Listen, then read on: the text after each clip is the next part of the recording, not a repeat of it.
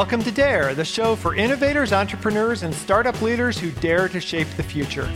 Your hosts today are Ned Hayes and Cecilia Mariani. Dare is brought to you by Darwoft, the superpower tech team that can make your vision a reality.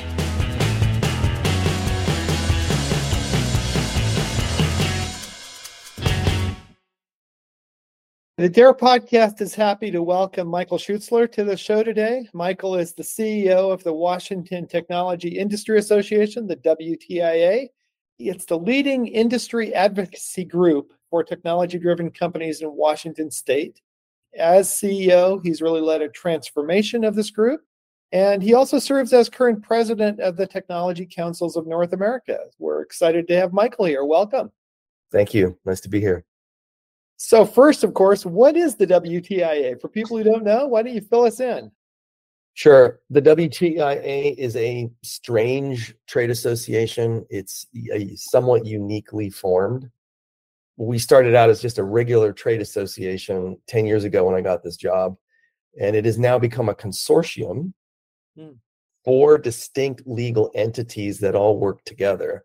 It is still a trade association, which is a 501c6 and that when you introduced the WTIA earlier is uh, that function, the trade association, what is often thought of in the language of advocacy. So we have a very strong collection of companies that work together to represent the interests of the industry as a whole in discussions about public policy with with regulators and you know government officials but we're way beyond that. We're, we're a consortium of, of a number of other entities. We, in order to serve small companies, the number one thing that small tech companies were asking us for was help in constructing things like payroll and benefits and HR benefits, healthcare plans, 401ks, that kind of thing. And it turns out that by using a large number of small companies, we've created a co op model that makes all of that awesome stuff super affordable for a small company with only maybe you know five or ten employees that normally couldn't do all that stuff.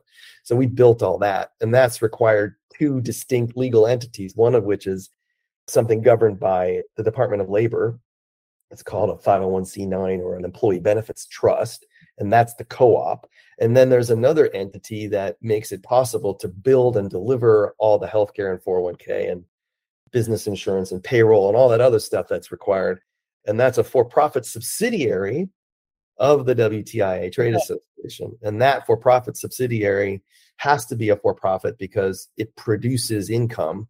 And to be good corporate citizens, we pay taxes, and we don't have that in the 501c6, which is a nonprofit. And then finally, the last thing is uh, the large companies mostly they care a lot about public policy, especially regulation, but they care more about, frankly, workforce. Mm. There's not enough people to do the jobs that are created by our industry. And there's a spectacular lack of uh, diverse talent in the traditional education pipeline for a whole host of reasons that maybe we can talk about at some point. But the main thing that we've done there is we've built a new model, stealing a page out of the European playbook, and are we've been using an apprenticeship model to help people who are currently either underemployed or unemployed who have the aptitude to do a tech job. We get them the tech training and then we get them the on the job training over the course of about a year and a half to place them. And so far across the country, we've placed about 3,000 people into tech jobs as a result of that mechanism. Wow. So when you say WTIA, we're all that stuff. right. It's an umbrella organization, really. In many ways, that's right. That's yeah. What... So backing up a little bit, you said that you're helping these smaller companies be successful. So I'll ask a kind of dumb question, but one that I'm sure you can answer at volume. Why is it important to to build the startup ecosystem? Why is it it important for small companies to succeed? What kind of economic factors does it have? Sure. It's it's a really interesting question because when you ask that question in St. Louis, you get a very different answer than you do in the Seattle area. Mm. Seattle has had the frankly the the luck and the benefit of a very strong technology ecosystem frankly that started with the uw and boeing more than 100 years ago mm-hmm. and it's that foundation of technology talent that made it possible for Bill Gates to move from Arizona back to his home state of Washington to take his company that he had just formed and bring it to Washington to go build company and partnered closely with University of Washington to build local talent but of course yeah. you know also took advantage of a lot of really great business and technical talent in the area and that frankly is the the petri dish in which all of this amazing growth has taken place over the course of you know the last 30 40 years i mean there are thousands of companies that have formed and succeeded mm-hmm. in the mm-hmm. pacific northwest not just in seattle but pacific northwest in general and so what's the benefit of that well my god 80% of the GDP growth in the state of washington comes from this sector uh-huh. and it's because the startup communities have successfully built and grown new companies which create jobs which create economic benefit for you know all the communities in which we operate.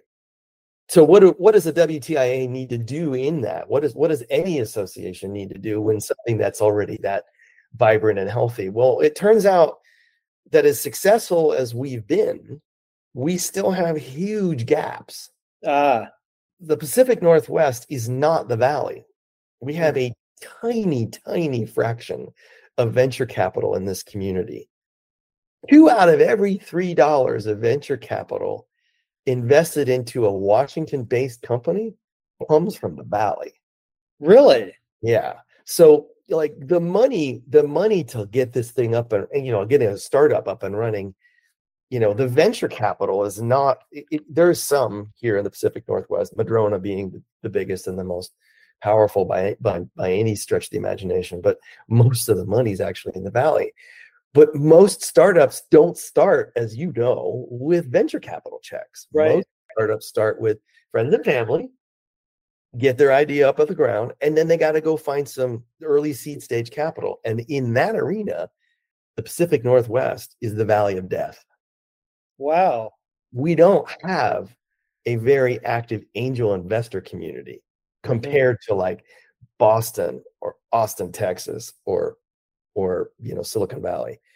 We have a very small angel community here. We have very limited seed capital. It's very difficult to get your company from concept through seed stage to get a series A term sheet.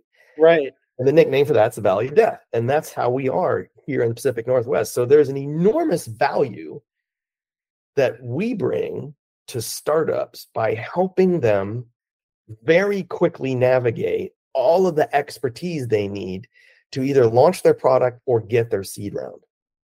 So that's where we that's where we play. We help we've helped hundreds of founders. In total probably we've helped about a hundred startups raise about three hundred million dollars of seed capital over the last four years. That's not tiny. It's and it's our job was to accelerate the product launch, right, and the seed round so that they don't die in the valley of death. And then after that, then they can go get a Series A term sheet. I mean, right. They're, if they're Series A term sheet worthy, they have a shot at it because we help them navigate that very difficult path from startup to their Series A term sheet. And there's still an enormous amount of work that needs to be done in the Pacific Northwest to keep that ecosystem healthy. So think about that. The Pacific Northwest is considered the second most active startup hub for technology in the United States after mm. the Valley. Right. It's huge. And on a per capita basis, it's it's the biggest. Like we're we're we're tiny by comparison to the Valley of New York City. we still yeah. have huge volumes of success. And we do in spite of the valley of death.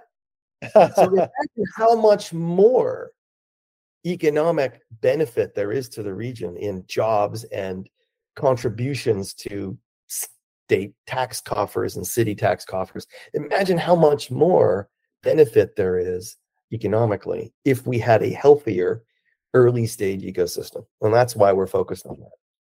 Wow, that's really inspiring. Uh, you also mentioned though that if you if I asked the same question in St. Louis, mm-hmm. it would be a different answer. And you're currently the president of the Technology Councils of North America, right? So you have some insight into what it's like in different regions. So, how is it different? What would the answers be elsewhere? And we could spend an hour on that, but let's briefly cover some of Yeah, the regional That's a you bet. Just one minor correction. Uh, a lot of times, board board board chairs are called president. I, I'm actually the title is board chair for Ah. For TECNA. That's the organization that you were referring to. TECNA is uh, you can almost think of it as like the NBA. Mhm. So Yeah. it's, it's a collection trade associations, tech trade associations in North America. Uh-huh. So it's Canadian and US tech trade associations who come together, like the, the CEOs of all of those orgs come together to help each other successfully serve their markets. And Mhm. where the NBA metaphor fails is that we don't compete with each other. We actually are highly collaborative because I don't compete with Emily, who's the CEO in St. Louis.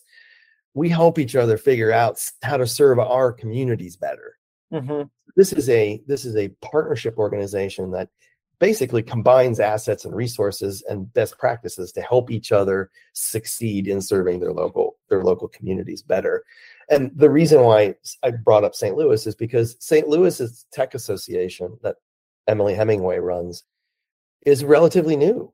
And Mhm. St. Louis is not known as the tech hotbed for the United States, but there's an enormous benefit to St. Louis as a community Mhm. if they have a really healthy, vibrant startup community. Got So it.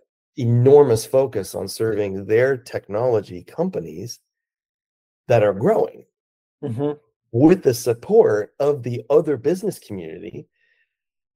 And I've seen this a lot, Ned, across the country where you don't have a really deep, solid tech infrastructure like in the Pacific Northwest. If you go to Atlanta, Georgia, or you go to Nashville, Tennessee, or you go to St. Louis, you find an enormous collaboration among non tech companies Hmm. helping tech companies succeed Ah, because the whole business community, the entire residents, like all the residents in those communities benefit from a vibrant tech ecosystem.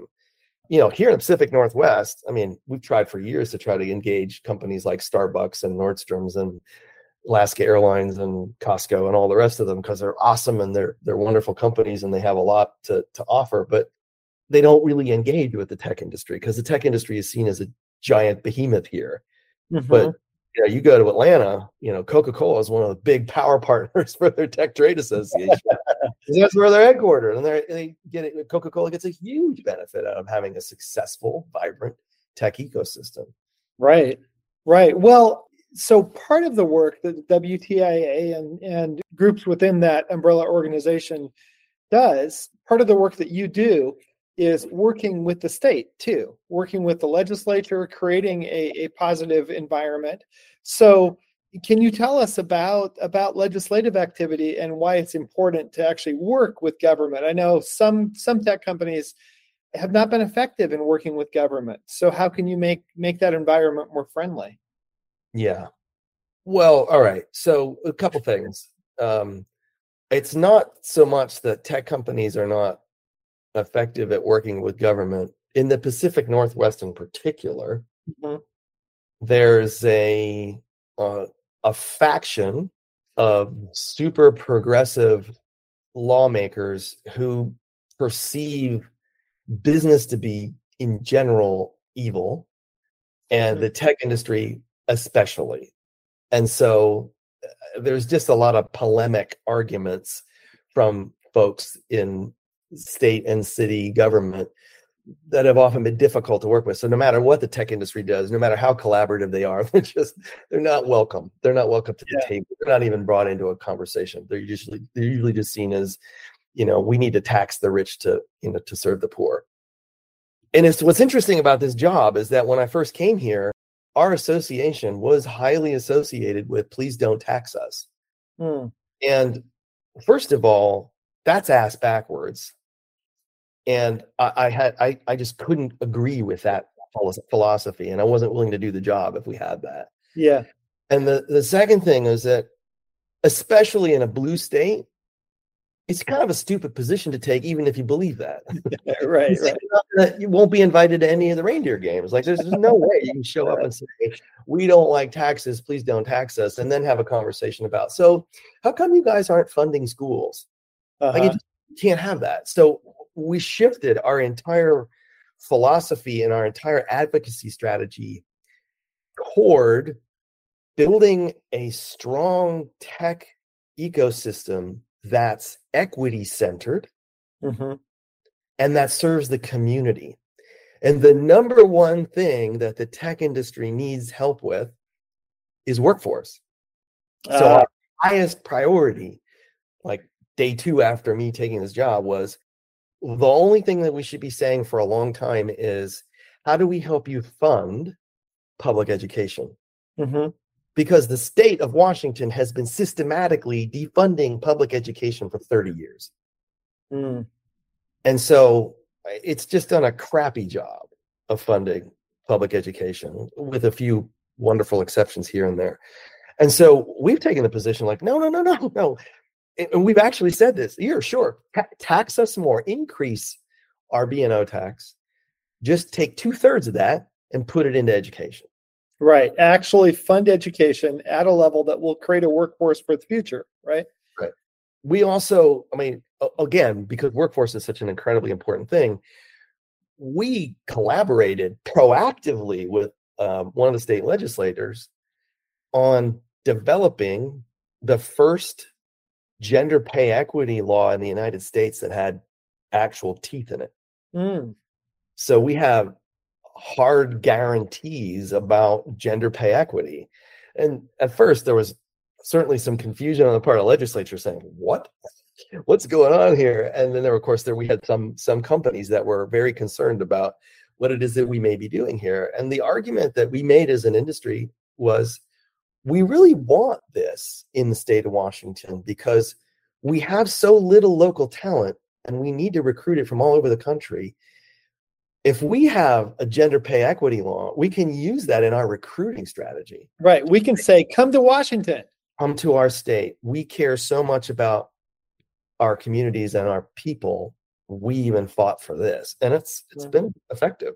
So, I mean, our our we're a little unusual in how we approach things, and that's those are just a couple examples. As- a trade association, we we we go on principle first, and and our core principle is an ecosystem of a, of a technology ecosystem is just not going to be sustainable if it's not equitable.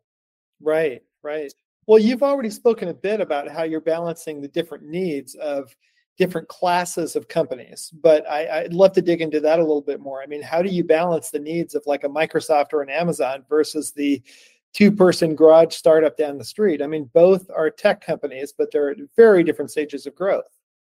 Right. So our sorting hat principle, so to speak, of of the 10,000 tech companies in the state of Washington, Mhm. which ones do we work with?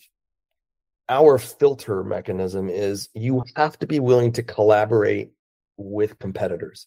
Hmm. If you aren't, we don't really care to talk to you. Because it's not going to be effective, right? the core strategic advantage that an association brings to a company is group buying power or group influence. Right.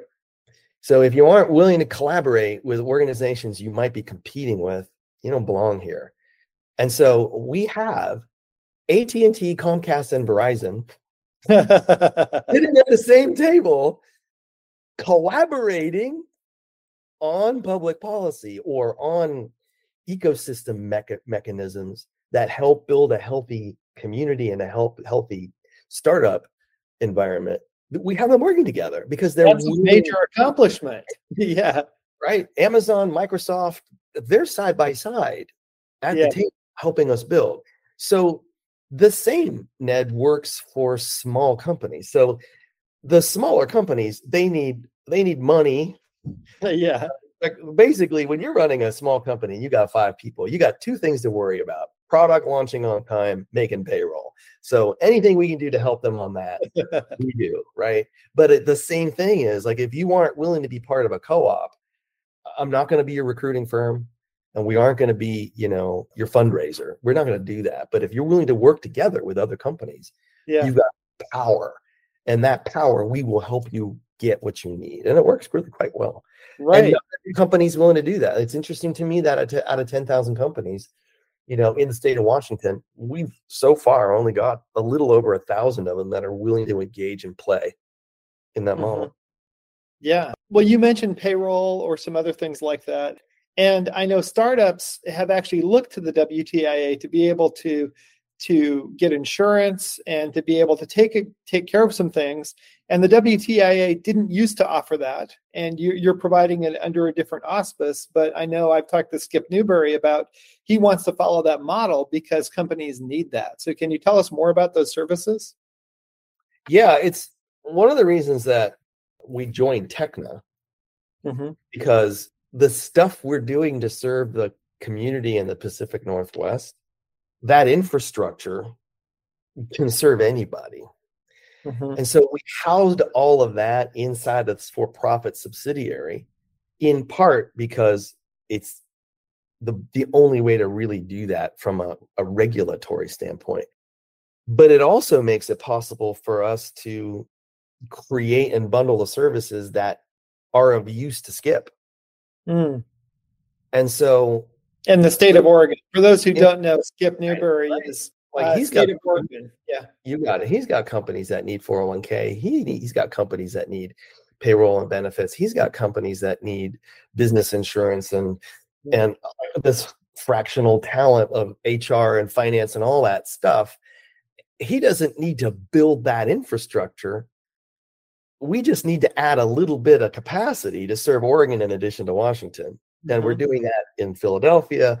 We're exploring that in Atlanta and in Nashville and St. Louis and a handful of other uh, Birmingham, Alabama. Like there's a whole bunch of places where we're exploring, you know, how to serve those other communities through this entity because it's a it's a ton, again that's the power of a group working together with a little bit of economic contribution to this. You add the capacity that now makes it possible to for Skip and others like him to serve his members better, which will end up generating better economics for the Tech Association of Oregon, which makes it a healthier organization to serve its its member communities. So it's Right. kind of a, a, a an interesting way of constructing a an economic flywheel. More shoulders to the wheel, the faster it goes. Right, right. And you you have a great background in actually doing companies yourself. And so you understand what it's like to be on the other side of the table, trying to get that flywheel moving. Um, and I know, you know, you were previously CEO of Livemocha. You um, were also CEO of Classmates.com way back, and then in between at Monster.com and RealNetworks. So it sounds like you've brought a lot of learnings from those experience into this role. Is that fair? Yeah, I mean, I, I was given yes. Short answer is yes. I have personally had the privilege of building five different different companies. Mhm. I have been an angel investor and actively engaged in probably three dozen formations of companies leading to exit. And then I've been I've been a startup coach. I'm probably coached in total probably 100 150 entrepreneurs over the last 30 years or so. Yeah, so I've got a lot of exposure to that space and that the startup space and the job of like figuring out how to make something start for mm-hmm. sure. I, I think as a result of that, I don't know. I, it may be because I when this when the WTIA board gave me a blank sheet of paper and said, "See what you can do about a trade association," be but it, nice two year project, and here I am ten years later. I think it's because I have that background that I ended up building a team that built all this stuff. Ned, I Right. think if in a traditional trade association exec, I might we might not have ended up here, but Mm. because I'm a whack-a-noodle and we'll try 50 different things, which two or three might work, we we've ended up with an interesting collection of things that seem to work. Yeah, well, you you've really transformed the face of the group, and also have really had a huge impact on the startup ecosystem and the technology ecosystem in Washington State and beyond. Um, so, where is this all going? You know, in five to ten years, where is this going to end up? If you could look into the future. The WTIA Trade Association has a really strong reputation now as a productive, effective collaborator with government. hmm And I we are in an environment now in which there is both a desire and a need, frankly, to regulate certain aspects of the tech industry that really haven't come up before. Like, what is AI? That's a whole other podcast, Michael. How is it working or not? And what impact is it having? And how do we make sure that whatever that is ends up building a better world, not a not a crappier one? And so there's work to be done here, and th- that's going to require collaboration with government. And we have a role in that space, and we have a, an excellent opportunity in the state, and also in our partnership with TechNet to do this at the federal level. You know, there's correct and reasonable focus and scrutiny on what is the impact of social media on young kids hmm what, what do we do about that? I mean that's not something you can ask the tech industry to solve by itself. It right. just it just can't right? It's going to require collaboration. And again that's i think there's an op- opportunity for the wtia certainly within its state but in its partnerships with other trade associations in the us and canada there's an opportunity to collaborate with others to make sure that federal regulations and federal partnerships work well because at the end of the day it's got to work at the state level Mhm. or the in Canada, it's got to work in a province level. It can't just be a federal rule, right? There, stuff has to work in states, and so there's there's a ton of work to be done. And I see the WTI continuing that. The apprenticeship model is very interesting. I, I think I will be dead. My grandchildren may be dead, and some great grandchildren will be celebrating the eventual success of an apprenticeship model in the United States. took a long time in Europe, so I think it's going to take 50 maybe more, maybe more like 100 years for apprenticeship to be an absolutely normal thing for software engineers to go pursue a job. It's going to take time, though. That's what you're saying. It's going to take Yeah. time. And then small businesses across the country are already tapping into this interesting thing that we set up to help them with payroll and benefits and HR and accounting and, and that's making it easier for entrepreneurs to focus on product launches and not Mhm. so much on back office stuff. Got it. Well, the podcast has in its title Dare. So I'll just ask you the question of what are you daring to do? What is challenging to do that you continue to to push the envelope to to dare to do out there? I think the thing that makes us maybe the most unique is we've had the courage to make diversity our core value Hmm. and we live, eat, and breathe it.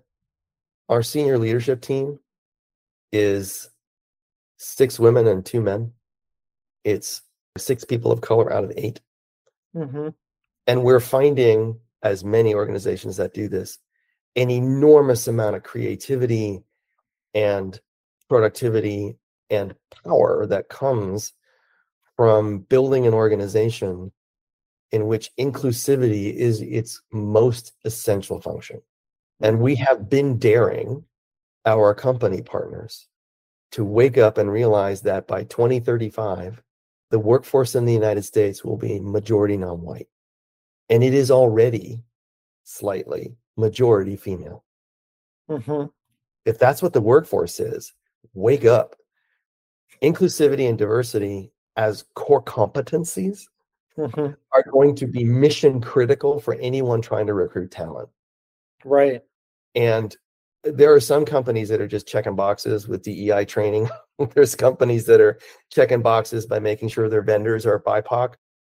That's just not going to cut it. Like you have to have a really world class inclusive environment as a workplace if you think you're going to get the next generation of talent that's coming out of the environment and out of out of schools. And you're gonna you're gonna really need to be great at this. And the companies that do this well are to kick butt. The companies that do not do this well are to struggle. They may even die. Right. So basically, the future is calling. Wake up. Wake up. And we've been banging that drum now for a multiple, many, many years, actually, probably seven years. We will continue to bang that drum, even though a lot of people have told us to buzz off and mind our own business. We're, we're going to continue to bang this drum. And we're going to find those companies that are the coalition of the willing to go do something about it. Great. Well, it's been fantastic to talk to you, Michael. Always great to catch up with you and uh, hear what you're doing. Thank you. Thank you very much, Ned. It's great to see you.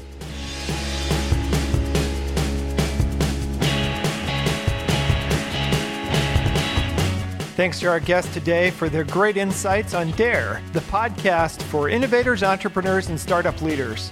If you'd like your story to be featured on DARE, just contact us at info at darwoft.com. DARE is brought to you by Darwoft, the tech team that can make your vision a reality.